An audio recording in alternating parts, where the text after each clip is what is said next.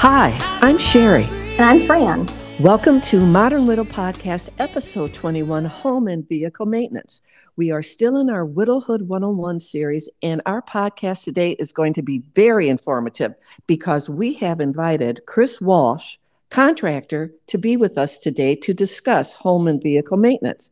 But before we bring on our special guest, Chris, Fran, you know what time it is. I do. It's time for weekend shenanigans, notable events.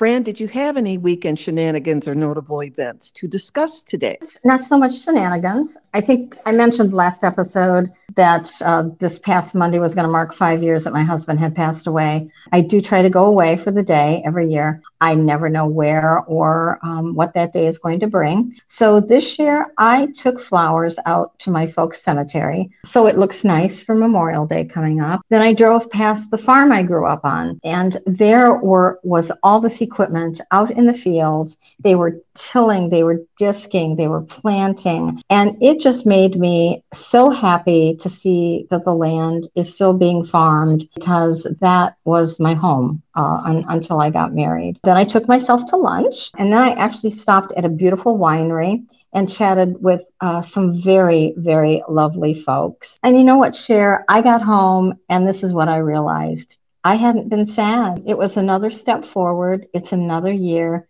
I got through the whole day. I enjoyed myself. I did some nice things for other people and I hadn't been sad. So, I, yeah, uh, like I said, again, um, just another step forward. So, do you have any exciting news or events to share? Well, this weekend I had absolutely no shenanigans and no notable events. And you know what, Fran? it felt good not to have to be anywhere, not to have to do anything that I didn't need to do. And I stayed home, enjoyed my home, enjoyed getting the gardens ready and being with my poodles. So actually, it was a notable event that I had no notable events. Well, this is true. I wouldn't have thought about it that way. You're right not to have a set agenda to follow. You know what? It's okay to just relax and be grateful for your life sometimes. And I, I think we all need to do it occasionally. So good for you. Good for you.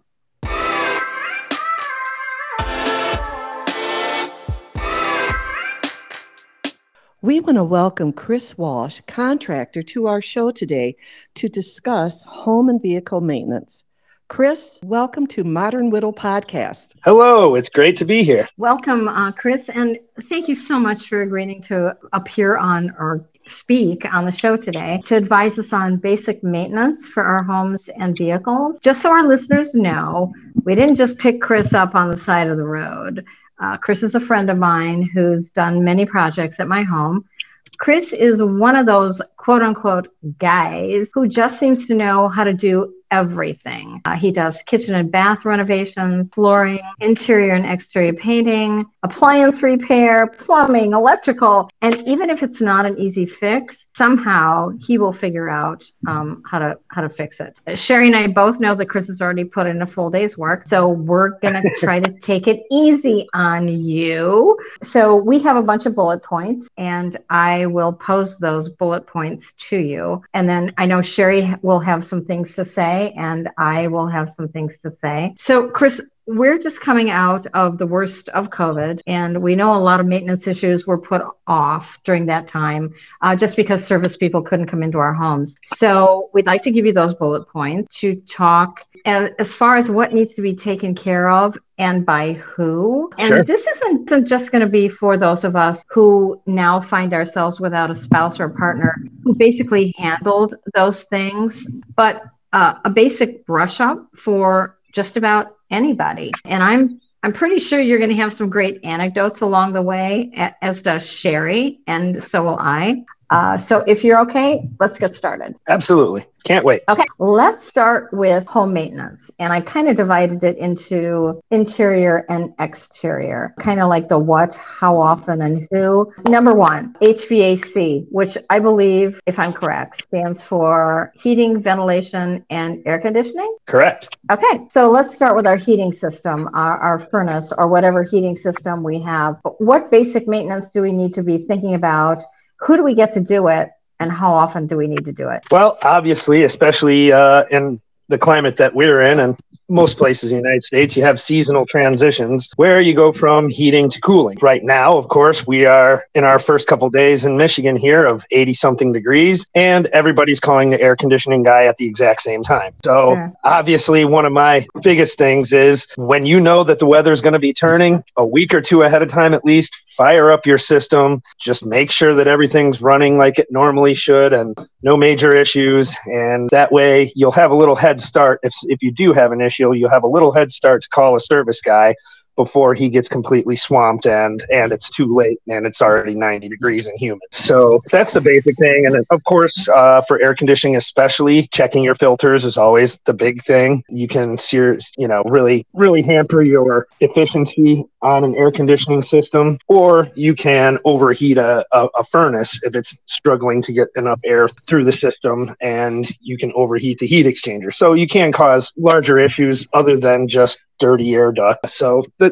the filter is usually one of the big things, and it's usually the one maintenance thing that almost every homeowner knows how to do or should know how to do. And beyond that, it's really just knowing your system, and you know if uh, if it's running normally or if something doesn't seem correct, then you might want to get that looked into further. So I haven't fired up my AC this season yet. I I hate AC. I, I avoid it at all costs. If I fire it up and it seems to be working fine. Do I need to worry about it? Generally, no, especially if it's, you know, a, a newer system or even if it's been around for 20 years and it's never given you any issues then normally there's not much planned maintenance with with these. Other than the filters there's not a whole lot that you really need to do except for maybe shift over your humidifier if you have uh, one of those. That's a seasonal thing. But otherwise these things pretty much just take care of themselves now like your car most of the time. You know you just do the basic oil change and those things. But yeah most new heating and air conditioning systems are pretty maintenance friendly. Okay you know everybody um, gives us scary stories about the dryer vent, like dryer lint fires. Sure. Uh, you know, I'm I'm pretty careful. Every time I do a load of laundry, I clean out my my my dryer vent. I have had my complete vents done every couple of years. Do we have to worry about that? What like what's the deal? A lot of that will depend on kind of the configuration. Now, the condo and your dryer is nowhere near an outside wall, you figure you probably have a long run of a dryer vent on the interior somewhere that runs through through a space that more often than not if you've got longer runs with a lot of turns you're going to want to have it cleaned more often if your dryer is right up against an outside wall and it goes straight out the back well then you're not going to have quite as much of a buildup over time as you would with a, a system with more piping. Okay. But so, the biggest thing, like you mentioned, is just clean that clean that filter or okay. the, the lint trap every time. I know at our rentals, at our rentals, we have a community washer and dryer system, and I am amazed every time I go down there that how loaded the lint trap is, mm-hmm. and I don't think anybody ever empties it. So it, mm-hmm. it seems like it'd be a common thing, but sometimes it's not. Chris, when it comes to cleaning the dryer vents, you know, there are people that do that so exactly what do they do? I mean, uh, I'm not talking a, about the lint then. I'm talking about getting in there and getting all of it sure. out. Uh, there's a special brush cleaning kit and a system that when you would you would either pull the vent off of the back of the dryer and probably if it's a long run probably the termination hood or the little the outside hood off the outside and run this brush system through the entire unit. A lot of times you'll, you know, hook up the dryer, turn it on so it's forcing air out, and then use the brush from the outside because it'll push everything out as you're loosening it in the system, and then get the last little bit from the inside. You know, it, it's a special cleaning kit that they that most of those companies carry and you can get it at you know if you have just a short run you can get a basic kit at any home home improvement store, Home Depot or Lowe's, that a homeowner can use to, to clean their dryer vent. Okay, thank so you. at the minimum, how often should we think about doing that? Well, I guess it depends on if you have a large family that you're using that dryer constantly. Like exactly. I'm a single person, I don't use it that much. So, what do you think the bare minimum would be? Uh, once every year, once every two years? I would think once a year, especially if, if it gets a normal to above normal amount of years amount of use, then once a year should should be should be plenty for people like us that do very little laundry, you know, every two to three years is probably fine. Okay. Well, while we're on the subject of heating, let's talk about fireplaces. I know we live in a cold region and people, a lot of people around here do have fireplaces. Some are actual wood uh, burning fireplaces, a lot are gas. What has to be done?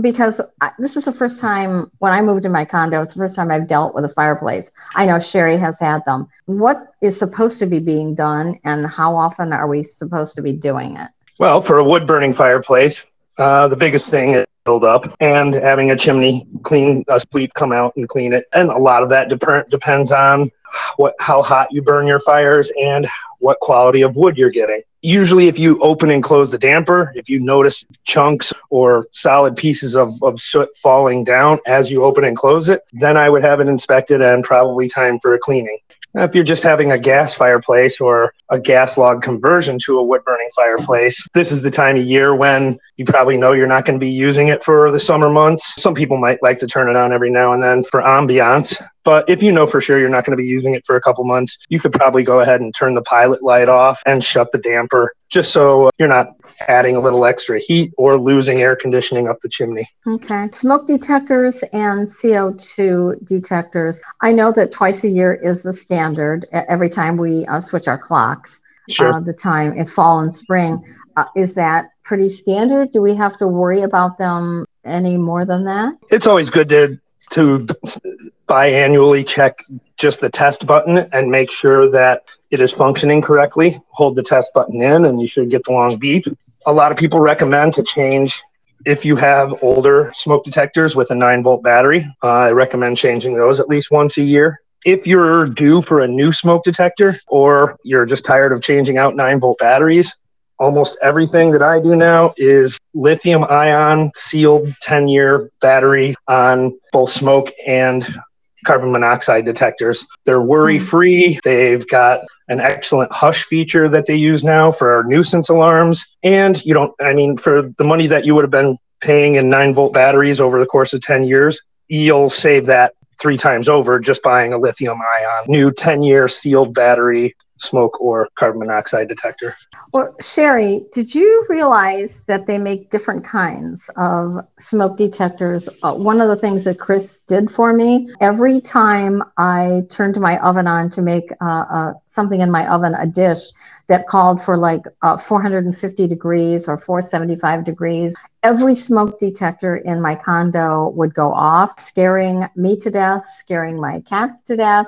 And Chris had told me there are specific smoke detectors for your kitchen area that know that it's a high heat area and they kind of sense that. It, am I explaining that right, Chris? Yes, they're, they're a little bit less sensitive and they know to only sense through a photoelectric, which is kind of a technical thing and I probably can't even explain it 100% correct, but it's mostly a sensitivity thing. They know that if you're using it in a kitchen area, that just basic smoke from cooking will not set it off. Okay, all I know is that ever since you switched it out for me, I'm able to make my dishes that I need 450, 475 without scaring my cats to death. So, hooray!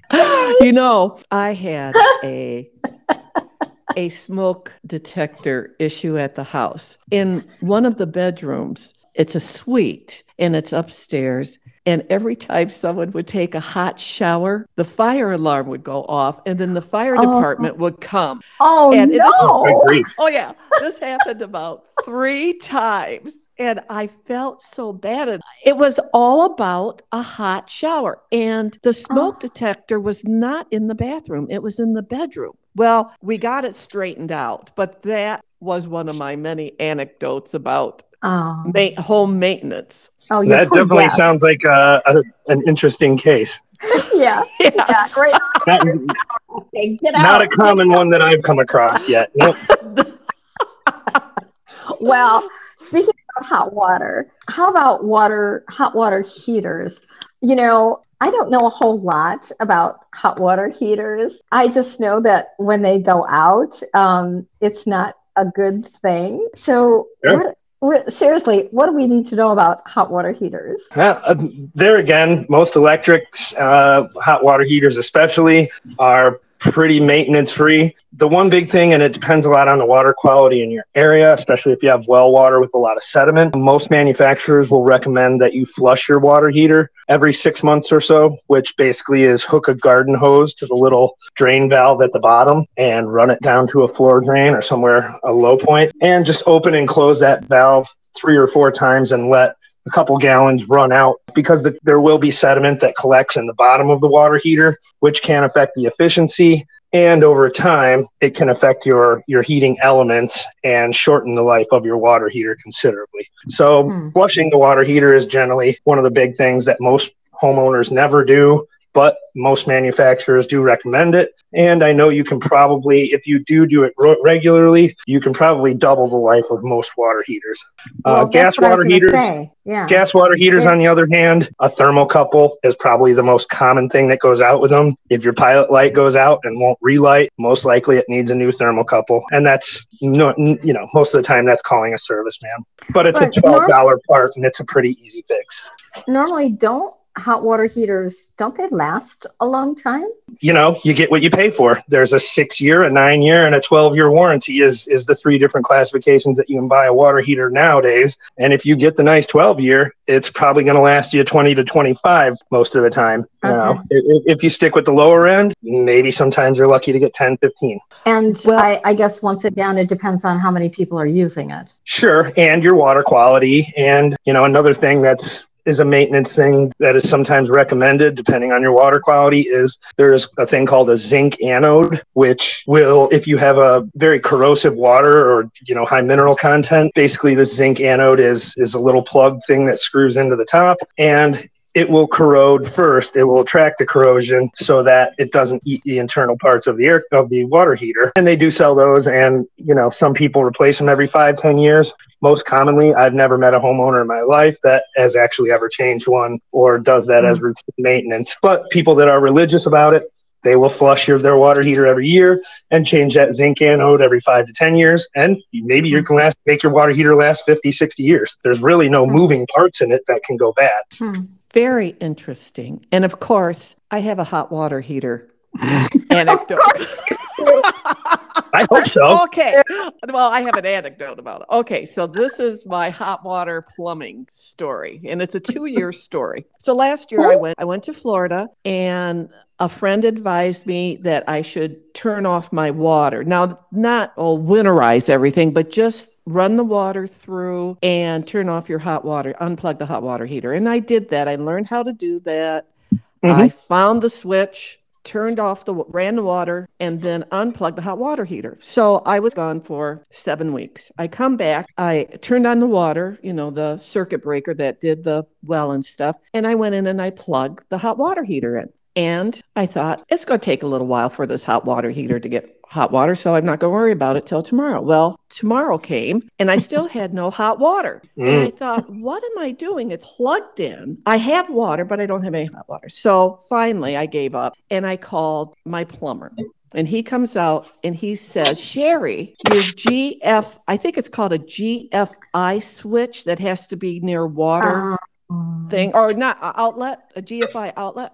Yeah. Well, that Correct. little green white light that is supposed to shine, even though uh-huh. I pushed it, I didn't re- I didn't push it hard enough, and oh. and so it didn't reset. Mm. Uh-huh. So mm. this year, I said, I've got this. I'm I'm going to go. I'm going to turn off the circuit breaker to the well, get the water out, and unplug the hot water heater. And I did that. Things went beautifully. I go to Florida, come back, and I, you know, do it. I push the circuit breaker back in, get the water running, and by golly, I don't have any hot water again. Oh, so, aye, aye, aye. so after a day, I called the plumber again, and I said, "I did everything you told me to do." So he comes out and he said, Oh, you didn't push the GFI in far enough. Oh boy.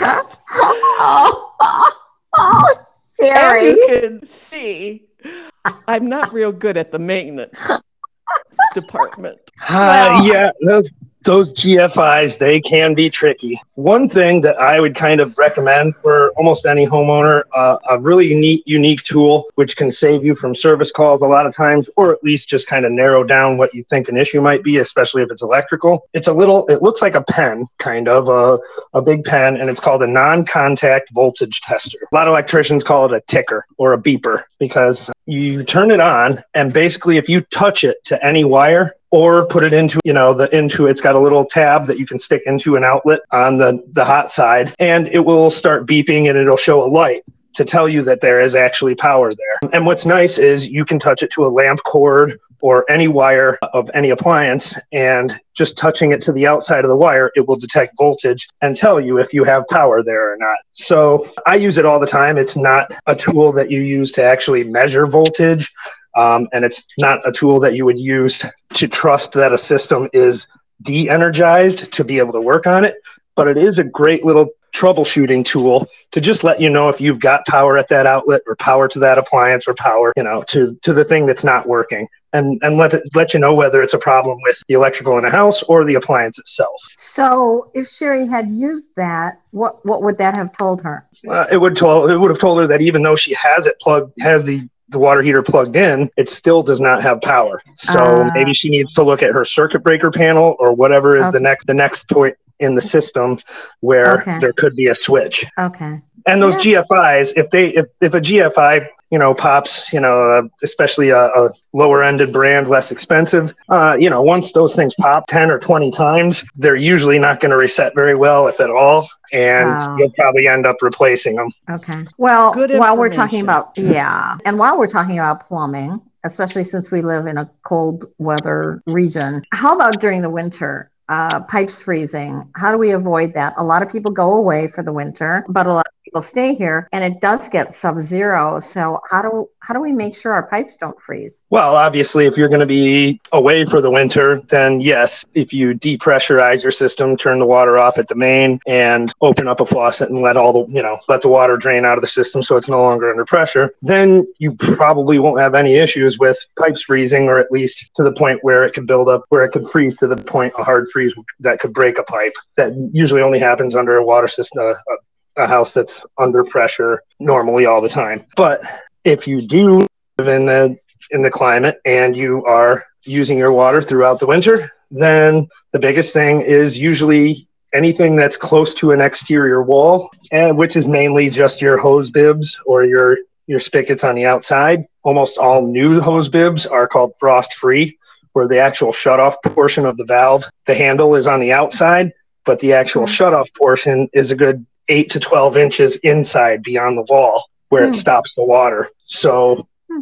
water never reaches the outside portion of the wall past where it's insulated. If you do have an older system, they make little insulate boxes that you can put over the top of your of your old valves um, if you think you might have an issue with that or if you know for sure that you have an outside water line that runs out to a, a seasonal water spigot or a sink or something that you only use in the summer make sure that Mhm. line shut off and drained before your first hard freeze comes just like a sprinkler system like you would Okay. evacuate like you would drain it uh, depressurize it and drain it and blow it all out just to make sure there's no sitting water in there that could freeze and expand and break the pipe and then you come back next year and pressurize it and it's blowing all over Well, what about the concept they always tell us to like leave a faucet open just a little bit, like uh, dripping? Do we do that or no? uh, i would think you know i think it was a more common thing back in the 70s 80s you know 90s if you think that you're you had an old house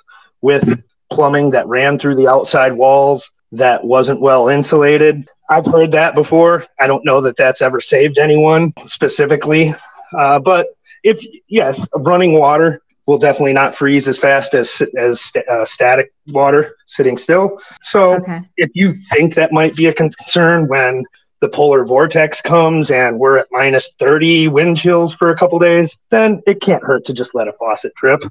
I mean, Okay. uh, you know, a couple bucks on your water bill versus you know, right. uh, a blown water line. If you live in an old, old house, and especially if you have, you know, some older plumbing lines and they run through outside wall, exterior walls, then maybe it's a, a good idea to let them just to be safe. Okay, well, this is the last interior bullet point I have. And then uh, I, I just have a few for the exterior, but um, interior, let's talk rodents, squirrels and mice in our attics. Uh, my what, nemesis. You know, yeah. Oh, yeah. Okay, but uh, what what do we do? Oh boy, the biggest thing is, especially before winter comes, when all the little fuzzy guys are going to look for a warm place to go. You know, do a, a, a visual inspection of the exterior, make sure there's no large holes or you know fascia that has pulled away or other parts of the siding or or any place where you know and and you're not going to find them all usually you know because a, a, a mouse can th- fit through a hole the size of a penny but if you go around and you know just do a visual inspection that nothing has been damaged or wind didn't pull something away and and give give the little critters an access point that's the biggest thing. They you know have a lot of wood repairs. I've had to rep- uh, replace with something metal or metal sheeting or flashing just to cover up a hole so they can't get through anymore.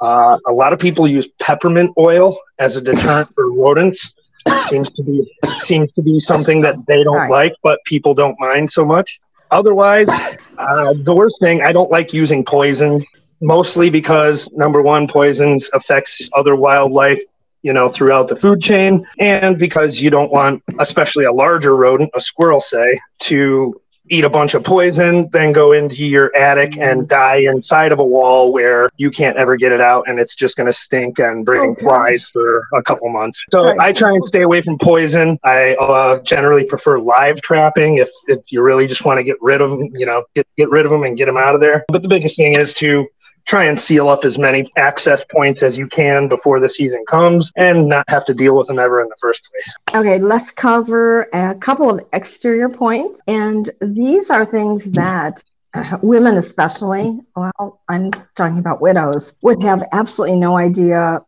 what to do or that they even should be thinking about it. Checking their chimneys, checking their roof, checking their gutters, their stairs, their decking. What should we be looking for? Do we need to be looking for something? Do we need to call someone in once a year to be checking those things? I mean, I, I know in particular areas that gutters are a big problem. So, like, what what do you recommend? Well, I mean, every house is is an individual case. I assume, you know, uh, and with newer systems, especially with gutters, you know, if you have good installed gutter toppers, then hopefully you shouldn't have to clean them very often, if at all but definitely before the rainy season hits, you know, make sure that everything is flowing good. Go out during a good rain and, and see that all your downspouts are flowing. If they go underground uh, out to a pop up or something like that, make sure that the pop up drains or the X, you know, the exit, the termination of wherever it goes to is flowing. And if so, you know, generally that's a pretty maintenance free thing. If you've got open gutters with lots of trees, maple trees, and all that, well, then know that at least annually, sometimes twice annually, you're going to have to get up there and probably clean them out or have somebody go clean them out if you have that type of an older system without any gutter toppers. Otherwise, you know, uh, a lot of it just depends, a lot of your exterior maintenance just depends on the type of home you have and the climate that you're in. Down in Florida, is very moist climate when I lived there we did lots of wood repairs just because wood doesn't last in that climate. You know, up you know, up here, especially if you have a brick house or a block house, stucco, you know, you don't have a lot of siding concerns and newer aluminum or vinyl siding, say, or smart siding, composite types. Almost all the new systems within the last 20 years or so are basically maintenance free, maybe a little bit of paint every now and then, but, you know, unless you notice an area of concern where water damage is causing an issue, or especially if you notice any staining in your ceiling that you might have a, a, uh, a roof leak at some point, you know, knowing depending on the age of your roof and, you know, what type of roofing system you have. A lot of it is just being aware and familiar with your own house, your own climate, and what some of the more maintenance you know, uh, some of the more uh, types of building and construction that do require more maintenance, knowing if you have that type of house, and then making your own checklist of what to check every year, you know, certain areas that might be a problem, or, you know, and, and a lot of it's just mostly visual inspection. Well, that's what I was going to say. I mean, I guess it behooves uh, any homeowner, whether it's a couple or whether it's a widow or widower or just a single person. You, you need to keep your eyes. You need to keep your eyes open on your own home. You mm-hmm. have to be vigilant. You have to be vigilant with the upkeep because, for heaven's sakes, if you think that you notice something is going on, the worst thing that you can do is keep putting it off and keep putting it off. But you know, a lot of this stuff is stuff that, especially women, Chris, they're just not going to be able to do. They're not. They're not going to do it. They're not going to know what to do. They're not going to climb up on a ladder and do my gutters need to be cleaned. Safety issues. Just the fact that I'm sorry, um, but I might do it, but somebody else might do it. How do we find a reliable person to come and do maintenance checks or if we need to have something taken care of how do we find somebody reliable to do that great question because uh, as we all know there's a lot of unscrupulous contractors out there that like to take advantage of unsuspecting or unknowledgeable homeowners especially you know, same with an auto mechanic. Uh, a lot of times, you know, you want to get a second opinion, almost like a doctor. But my biggest thing is, you know what? Use your friends, use referrals, use ratings and reviews you know the, the with the internet now especially there's so much research you can do on any business. And uh, you know like facebook community groups are really good sources also. You know i see i see people question, you know, all the time, who should I call for this and who should I call for that? And, you know, in both my community group here in Michigan and in Arizona, there's usually a hundred responses every time somebody asks a question, who should I call? And in those hundred responses, you'll get three or four that say, oh, yeah, so and so, whoever was just mentioned, you know, four or five people will back up another person's recommendation. So you know mm-hmm. you've already got multiple reviews from reliable sources. And at best, if you can just in your close friends network see who your friends use, and mm-hmm. if they're happy with them, uh, I myself I work on referral only, and of course, right now I don't take any new customers just because once you're if you're good, your name gets out and you'll be you'll you'll have a you'll have a set client list for for a long time. And I I don't you know like I said I'm at the point where it I don't like turning people away, but I really just, you know, I don't want to get overwhelmed because it is hard to find good people and I want to be able to provide that same service to my good clients.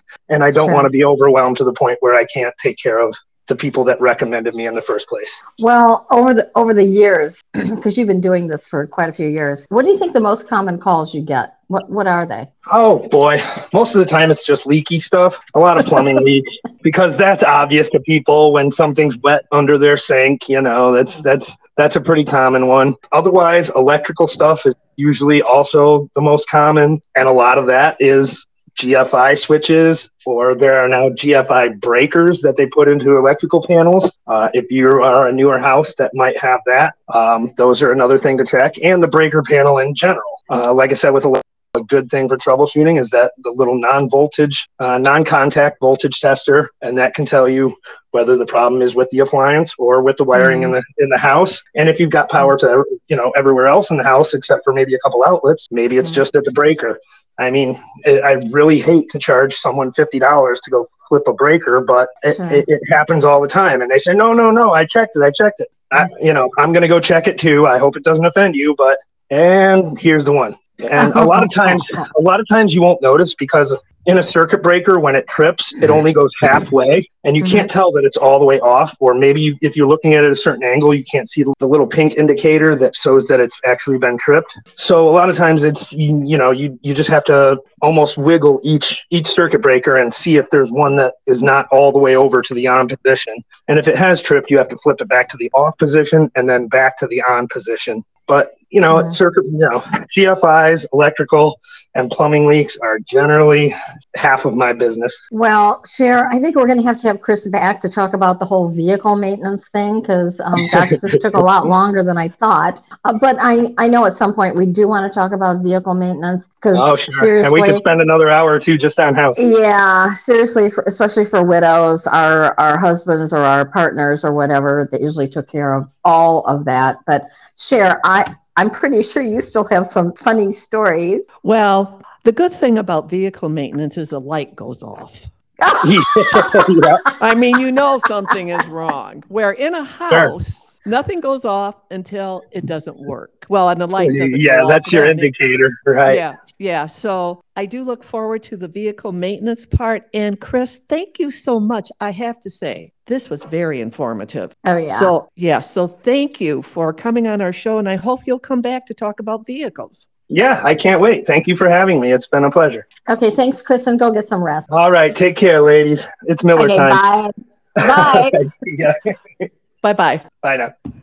We want to thank our executive producer for her continued expert advice and critiques of our podcast. Many, many thanks to Park North Studios for mixing our audio. A very special thanks to our guest, Chris Walsh. And of course, we always want to thank you, our listeners, for tuning in each week and listening to Modern Widow Podcast. If you would like to write a comment, our email address is modern.widow.podcast at gmail.com. Once again, that's modern.widow.podcast at gmail.com. And you can listen to our podcast on the following apps Anchor, Spotify, Breaker, Pocket Cast, Radio Public, and Google Podcast. I'm Sherry. And I'm Fran. We hope that you'll tune in next week. Next week's guest is going to be our good friend, Reverend Manish, who will be speaking to us on loving yourself. So, till next time, remember, the road ahead will always be under construction, so watch out for the potholes. See ya. Bye bye. A chair is still a chair. Even when there's no one sitting there. But a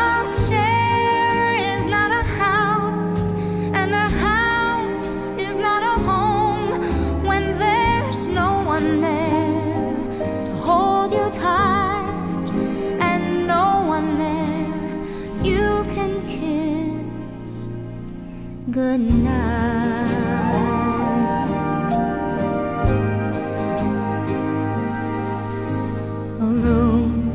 still a room, even when there's nothing there but gloom.